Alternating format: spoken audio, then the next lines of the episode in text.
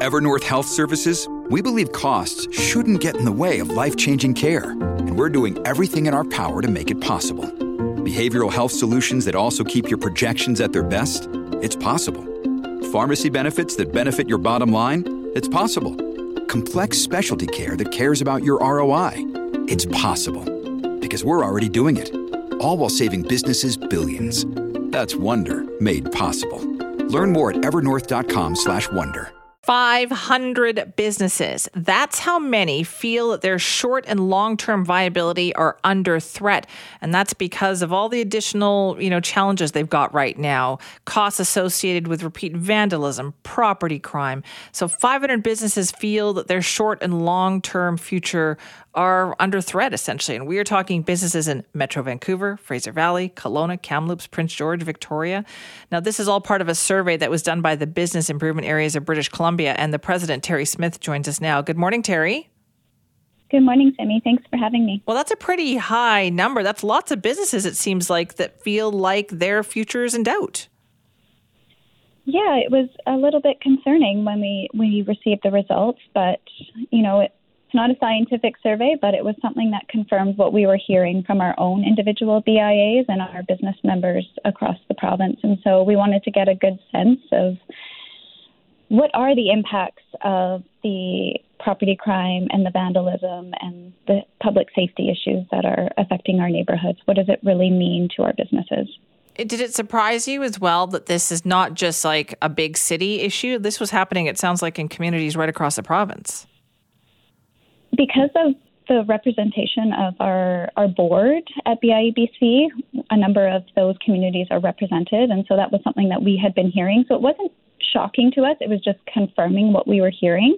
I think the shocking part was the percentage of businesses that felt that they could not sustain themselves for longer than a couple of years. And when you looked at less than one year, one year, and two years, it, it was in the 40% range. So that that to us was what really, you know, hit the the alarm bells. Yeah, no kidding. So what is it that you would like to see happen here?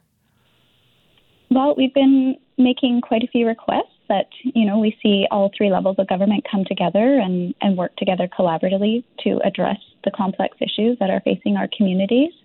Um, and, you know, there are steps being taken in terms of the the creation of the uh, Safer Communities Action Plan, and there's been a couple of funds that have been created recently um, by the government, but nothing is really addressing the immediate needs. A lot of the things are much more long term or midterm in nature. So, what can we do to, to really help our businesses get through this tough time? And, and so, we're looking at um, a separate funding envelope uh, to address the issues of anti vandalism. So, well, we want to help support anti-vandalism, not vandalism. Right. Um, and so, what can we do to to help with that? So, enhancing business security or mitigating the impacts of crime, and that's sort of what this fund would address. And that's what we're okay. We're going after right now. So, you're, what you're hoping the provincial government will do, if they're listening, then is to create a fund so that businesses can say, "I, you know, I need help. I've had my business, you know, vandalized so many times. I need help with this."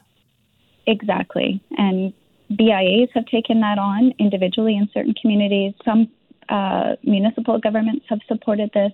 So there is precedence there. We just need the provincial government to step up and help us make a broader impact uh, across the province. Right. This seems like it is everywhere. So property crime and vandalism are that much of an issue in all of these communities? It's certainly been something that we've been hearing, and it was addressed um, in the uh, the survey that we did as well. So yes, it is you know in certain areas more of an issue than others, but it is still uh, widespread, and it's it's the the costs of that that are you know there's a lot of businesses that are repeat targets of vandalism and property crime, and you know you can only go to insurance for so long until they won't accept your claim anymore. So a lot of these are becoming out of pocket expenses for our businesses. All right. Well, Terry, thank you so much for telling us about it this morning. You're welcome. Thank you for having me again, Simi. That's Terry Smith, president of the Business Improvement Areas of British Columbia. So they surveyed, surveyed hundreds of businesses right across the province. And what they found is that whether it was Metro Vancouver, the Fraser Valley, Kelowna, Kamloops, Prince George, or Victoria, they heard the sim- uh, something very, very similar that the short and long term viability of businesses is being threatened because of repeat vandalism and property crime. 9% of the businesses that they surveyed said that they're going to survive less than one year because of of these issues.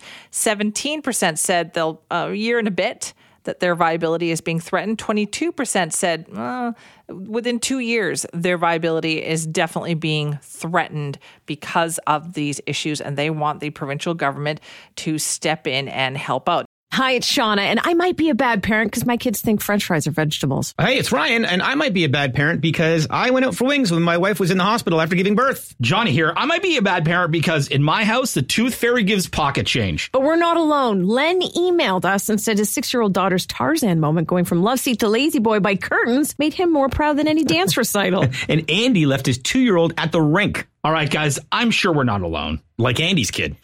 For stories and confessions like this, make sure you check out our podcast. It's called Bad Parents, and it's available wherever you get your podcasts. I left a glove at the rink.